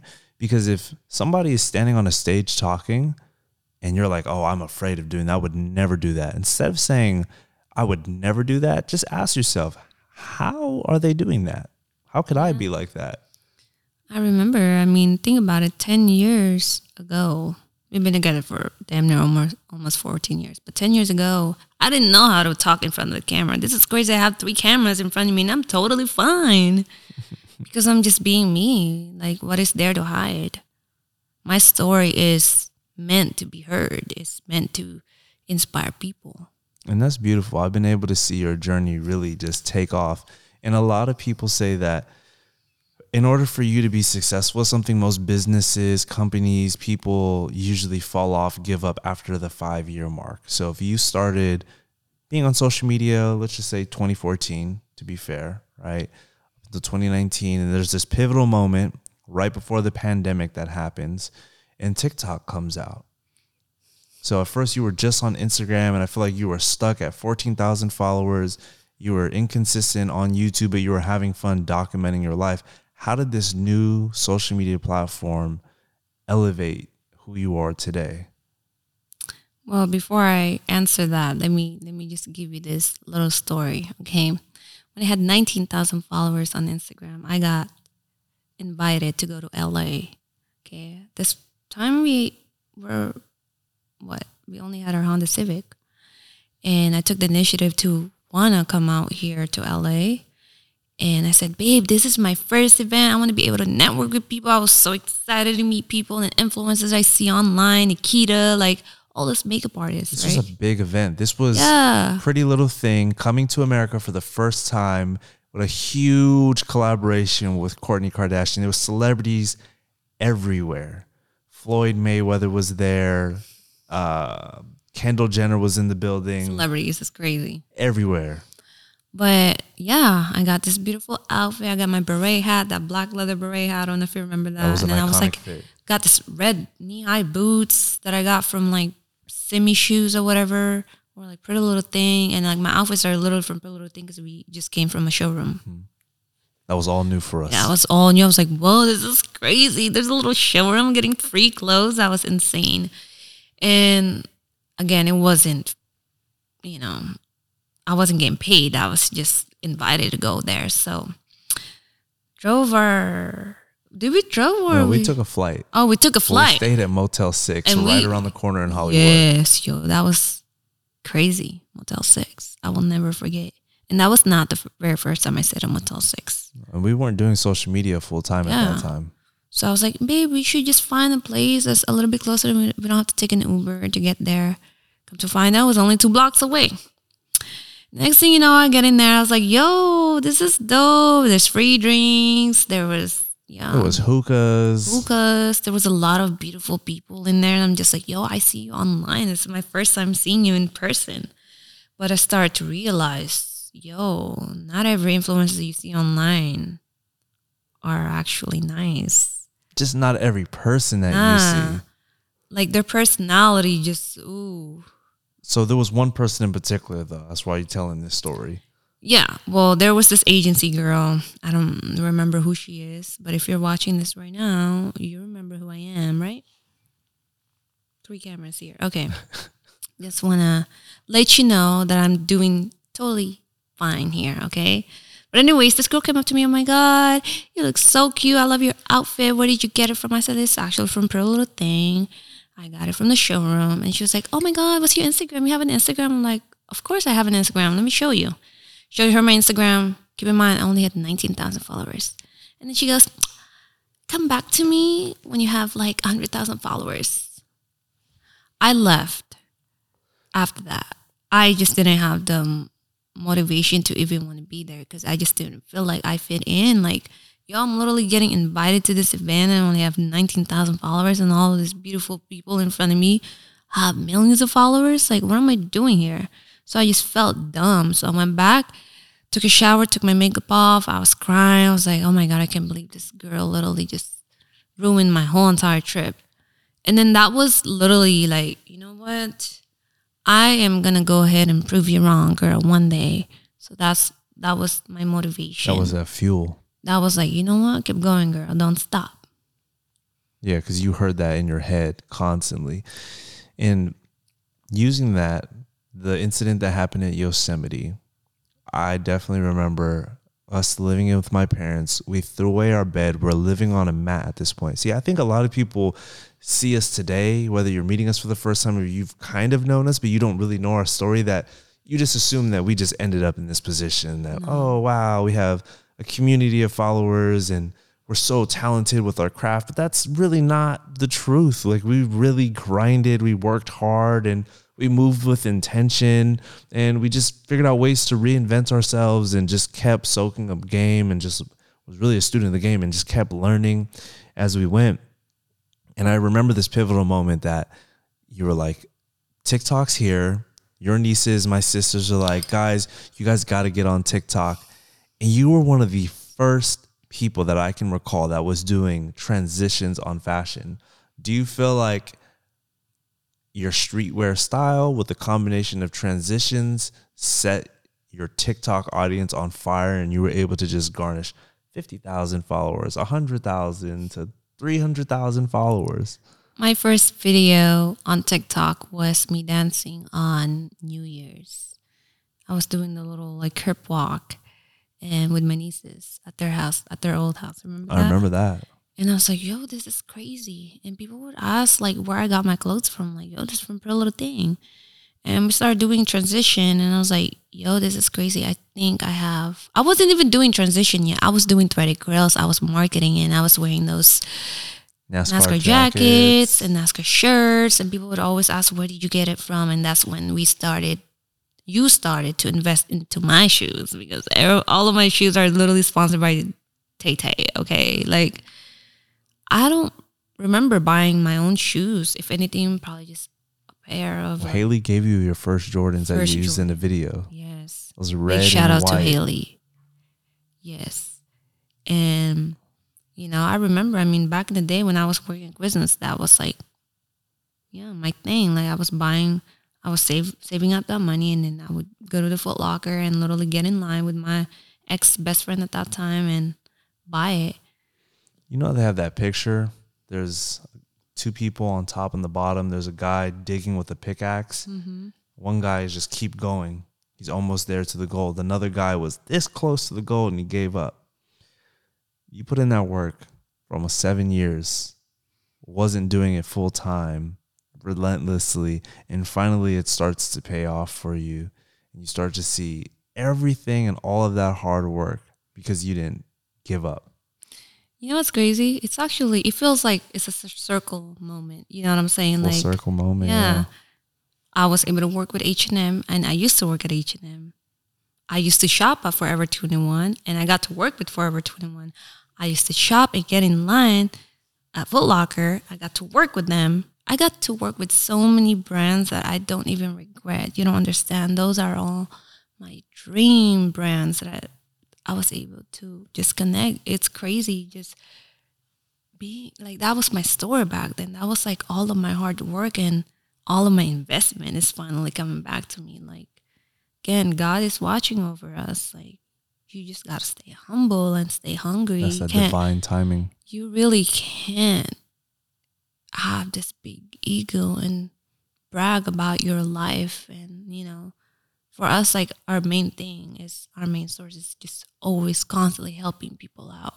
But now this year i'm starting to realize that helping people out is a good thing but don't forget about yourself. Mm-hmm.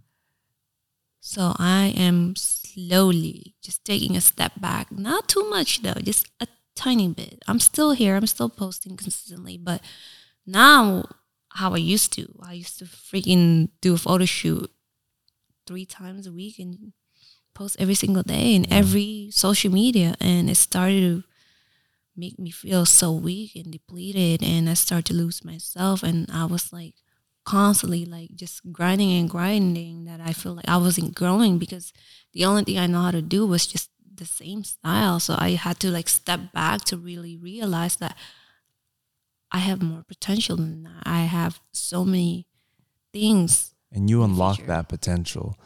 You've been able to work with brands like Jumpman, UGG.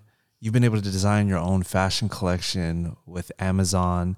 You've even done a global campaign and been featured in Times Square with Forever 21 and the Lakers, which are all huge accomplishments.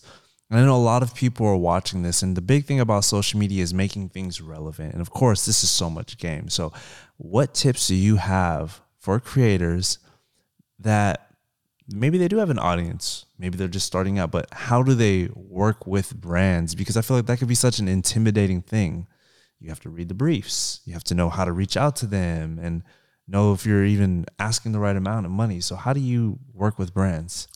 Well, you know, our era was a little bit different at that time when I started blowing up. That was like two, three years ago. But now with social media, it's a little bit different. There's more like, there's so much game for you out there, but I feel like people are so distracted with just scrolling and scrolling to the point that they don't even know what to do with their life. They're just so overwhelmed. But I really feel like you just have to learn how to discipline yourself and really set yourself down and tell yourself like what do you want to do what is your goal you're not just here you want to shoot content just so you can gain followers like for me when i was trying to just gain followers i didn't get nothing out of it. So if you have a purpose to why are you doing this then i feel like it makes sense for you to just follow your heart. For me like i have to learn to i'm not just gonna go ahead and gain followers. I want to be able to inspire people. That was my motivation to inspire people. But what are your tips for working with brands? I got lost in the saucio work with brands honestly make sure that you, when you are reaching out to brands it's something that you're already doing not outside the box if there's something that you want to be able to work with, like let's say Jordan or like UGG, like that is your dream, like why don't you just go ahead and email them and let them know, hey, I'm a fashion blogger from this and that. I'm not trying to ask for money, but I just want to be able to connect with you and make a relationship that way. And do you think it's more powerful to reach out to brands through the email or the DM?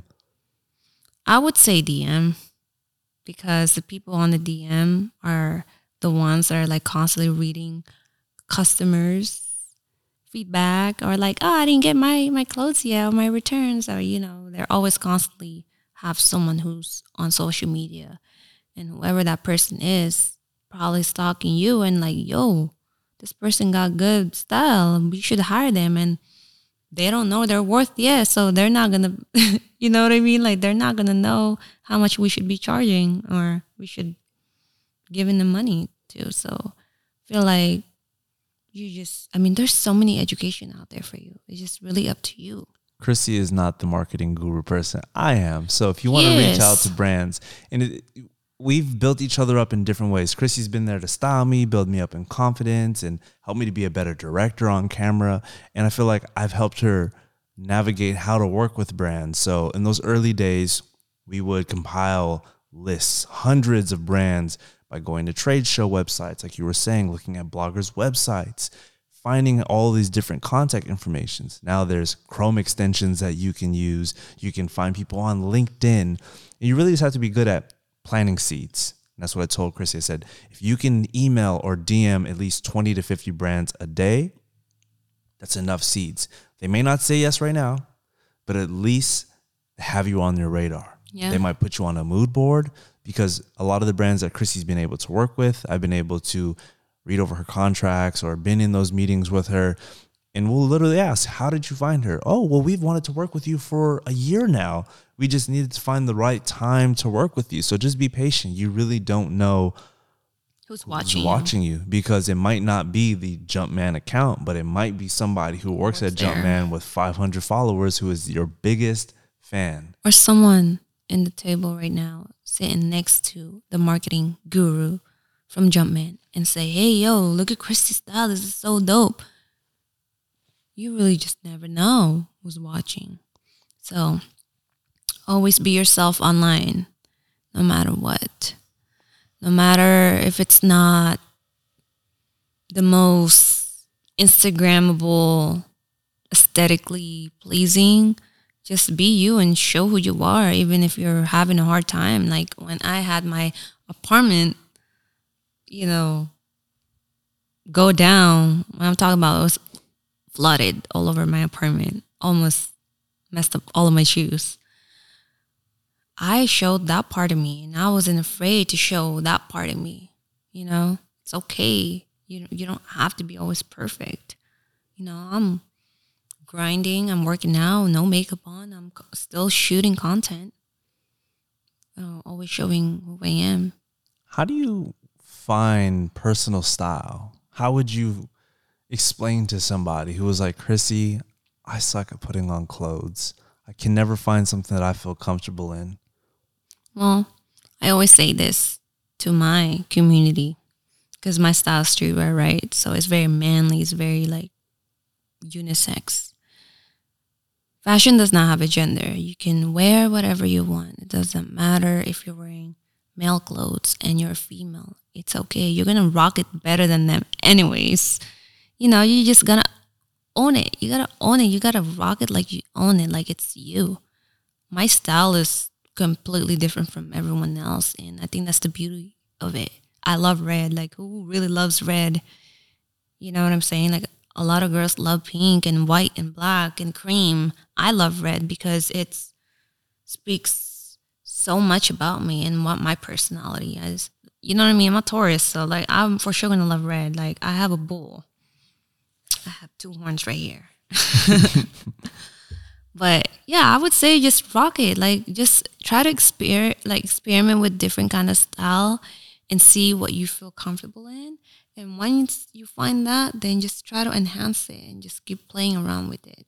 You know, I feel like I can rock anything at this point because it's in me. It's part of me. It's the confidence that's helping me style my clothes at this point. It's not about what clothes I'm rocking. Like you can give me a skirt and I can find some way to like style it up in a beautiful I love way. that. I think that's what's the beautiful thing about fashion is that it really has no borders. What works for you might not work for the next person. And if you see somebody rocking something that you would never wear, you really can't judge that person because they might be confidently them. Exactly. I mean, you see someone like crossing the street, you're like, oh, I kind of know who you are already by the way you're wearing your clothes. You know what? You know what they say, like, oh, the first thing you see is your shoes. Mm-hmm. That's that's true because I've been looking at everyone's shoes. I'm like, oh, now I know who you are. I know what you're gonna be today. Like, I feel like clothes have different characters and different personality that can bring to you different moods. So if you're very angry today, you're probably just mostly gonna wear black because you're just probably aggravated the whole day. You just don't want to be seen. But if you're like very bubbly, you would love to wear white, everything colorful. My house is very minimalist style, by the way, if you don't know. I like everything clean and fresh.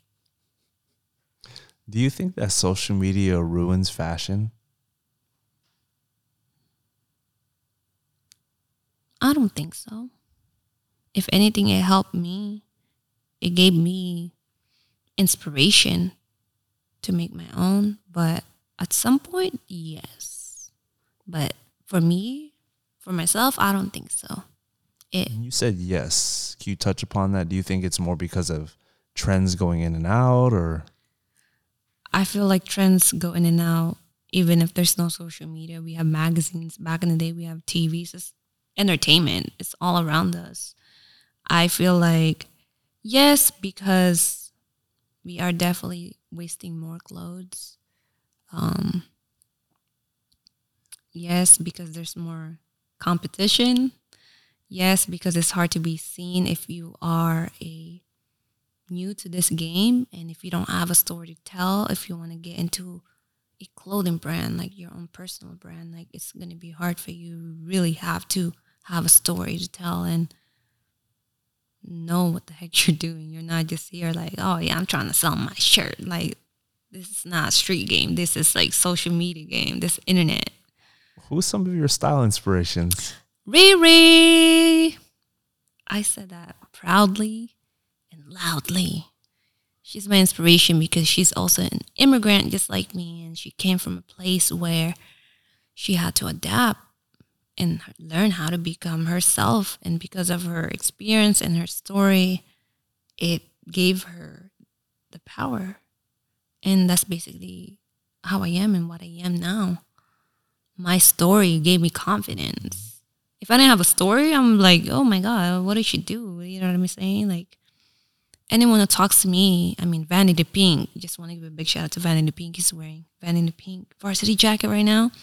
When I sat down with her, with them, they were like, yo, Chris, I didn't even know your story. This is crazy. But yeah, I mean, it's all about story. It is all about story. They have one hell of a story, and I respect it. if you're here trying to throw up like a clothing brand, you want to start your own clothing brand, do it with intention. Don't do it for the money mm-hmm. because it's not gonna go the right way. You think if social media disappeared, would you still be in fashion? I would say so. I love fashion. I feel like it's in me. I just need more tools, honestly. If I have the tools, I can make it work. And even if I didn't have the tools, I was able to make it work. I work with what I got. If you could choose one piece of fashion, could be a hat, shoes, jewelry, what would that one thing be to just set the outfit off? honestly,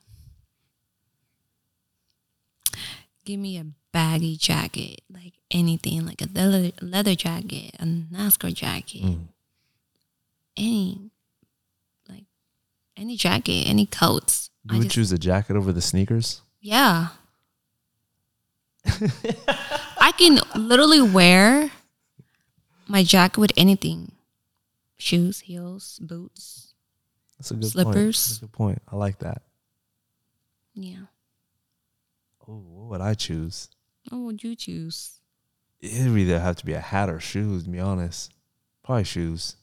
I could wear whatever, but as long as my shoes, that's a statement piece for me. But you, I know you love your jackets. You like to be cozy. I like to be cozy. I mean, it's just me. It, it's part of me at this point because of Mm. my era of doing the NASCAR jackets and the bag, baggy t-shirts. It's like I can wear baggy clothes and it's gonna look like a dress. What's your dream collaboration? Oh my god, I love this question. Have you seen that on TikTok? I love this Yeah. question. yeah, I'm literally doing that. Um, my biggest brand that I want to be able to work with, definitely Jumpman. I was able to work with them, but I would love to have my own shoe collection with them, and that's going to be dedicated to all the Asian community and the Filipino community, and just women in general. I feel like sneakers are always just meant to be for men's and all the men's are so mad at us because we're rocking it better than them and we're mad because you guys are constantly stealing all of our sizes so i feel like if there is a way that i can provide and help and shape that community and make it into a positive you know community i would love to be able to work with jumpman because i feel like that is part of me i feel like I've been moving around with story to tell and I feel like my shoes was definitely a big part of that. I feel like I started glowing up and blowing up because of all my sneakers. Yeah. Like so Jumpman, if you're watching this, Chrissy has an amazing story. Hit her up. DMs, emails open. You know what's interesting? We've always talked about the shoe that you want to design, and I don't want to say it, but it's crazy because if you look at your outfit right now, it's literally the materials and colors that you want to use for your shoe. We can talk about it. We can give them a little sneak peek. We don't want to give them ideas just yet. You know, somebody might come along. Yeah. Travis Scott might be like, oh, let me Yeah, something like that. But Okay, this brings me on to our section of the show called Gamify. Oh my God. A series. It's so much game. What would a, You didn't tell show me about called So much game be without a game? you know what's crazy? He told me that hey, you're gonna come and tell your story. I didn't think that was gonna be a game. A game. You have sixty seconds. Oh my god. To answer all of these questions. What if I get it wrong? What do There's no wrong answer to any okay? of these questions. Is questions. this like a yes or no type? It's a yes or no, and if you feel like giving an explanation of one sentence, go ahead. Sixty seconds. All right, time it. Okay, you ready? Yeah. Time starts now. Sneakers or heels? Sneakers. What was that? Sneakers. Is it wrong to wear socks with sandals? Yes. Is it okay to wear Nike socks with Vans? I think that's okay. Vintage or modern clothes? Vintage. Is it better to be rich or famous? Ah, you got me this. Oh my god. Come on, ticking. Um, okay, hold on. Rich or famous? I would want to become rich so I can help my family. Good answer. Should pajamas be accepted as regular outdoor attire? Yes, I would rock that. You see me walking around earlier, trying on pajamas back to back? Do pineapples belong on pizza? Yes. Is a hot dog a sandwich? It's a hot dog. Last question. what do you want to say to the millions of people you've impacted? I love you and thank you so much for believing in me. And I hope that I get to meet you in real life and give you a big hug. guys huge shout out to you if you got to the end of this episode this is really special to me because one this is one of the first episodes that i have a guest on for so much game And this is my first time. I started this show because I want to empower and tell the stories of creatives, entrepreneurs, so that we can lay down the foundation and the game for all of you because it has been given to us and now it's time to pass that along. Chrissy's somebody who is very spiritual, creative, talented, super fashionable. And when it comes to relationship advice, life, just being the creator of your own life and mastering that, she's the person to give that advice and give that game. So that's why I brought her on here. Thank you so much for joining me today. Thank you. I'm honored to be here. Thank you so much for having me here. This is my your first time. This is my first time, so this is very special and I hope that you guys got something out of that. If not, then move on. I would love to hear your story and how you started with your own. And I yeah, I can't wait for that. When are you going to have that? Soon. Who's somebody that you want to see on the podcast? I would love to see Bretman Rock here. I love his stories and I love the fact that he's Filipino. I would love to interview Bretman Rock. I That would love to dope. see Desi Perkins here. I would love to see Riri's in here. Yeah, my baby girl. That's my baby girl. She gotta be here. Feel me? If you guys are watching this on YouTube, make sure to hit the like button. Drop a comment down below and let me know who you would like to see on the show. And if you have any questions for Chrissy, we'll make sure that we answer those on another video. Make sure you subscribe to the channel if you haven't already. Hit your notification button so that you get notified every single time we upload. And if you're listening to this on Spotify, Apple Podcasts, or iHeartRadio, make sure you follow, like this, also drop a comment. Stay tuned to the next episode. My name's Dontae Catlett. I'm out. So much game, baby. That should be the intro, Cut. huh? Let's go. First episode, done and done, baby. How did I do? You did an amazing job. yeah, I'm in the really good beginning. I was like, oh.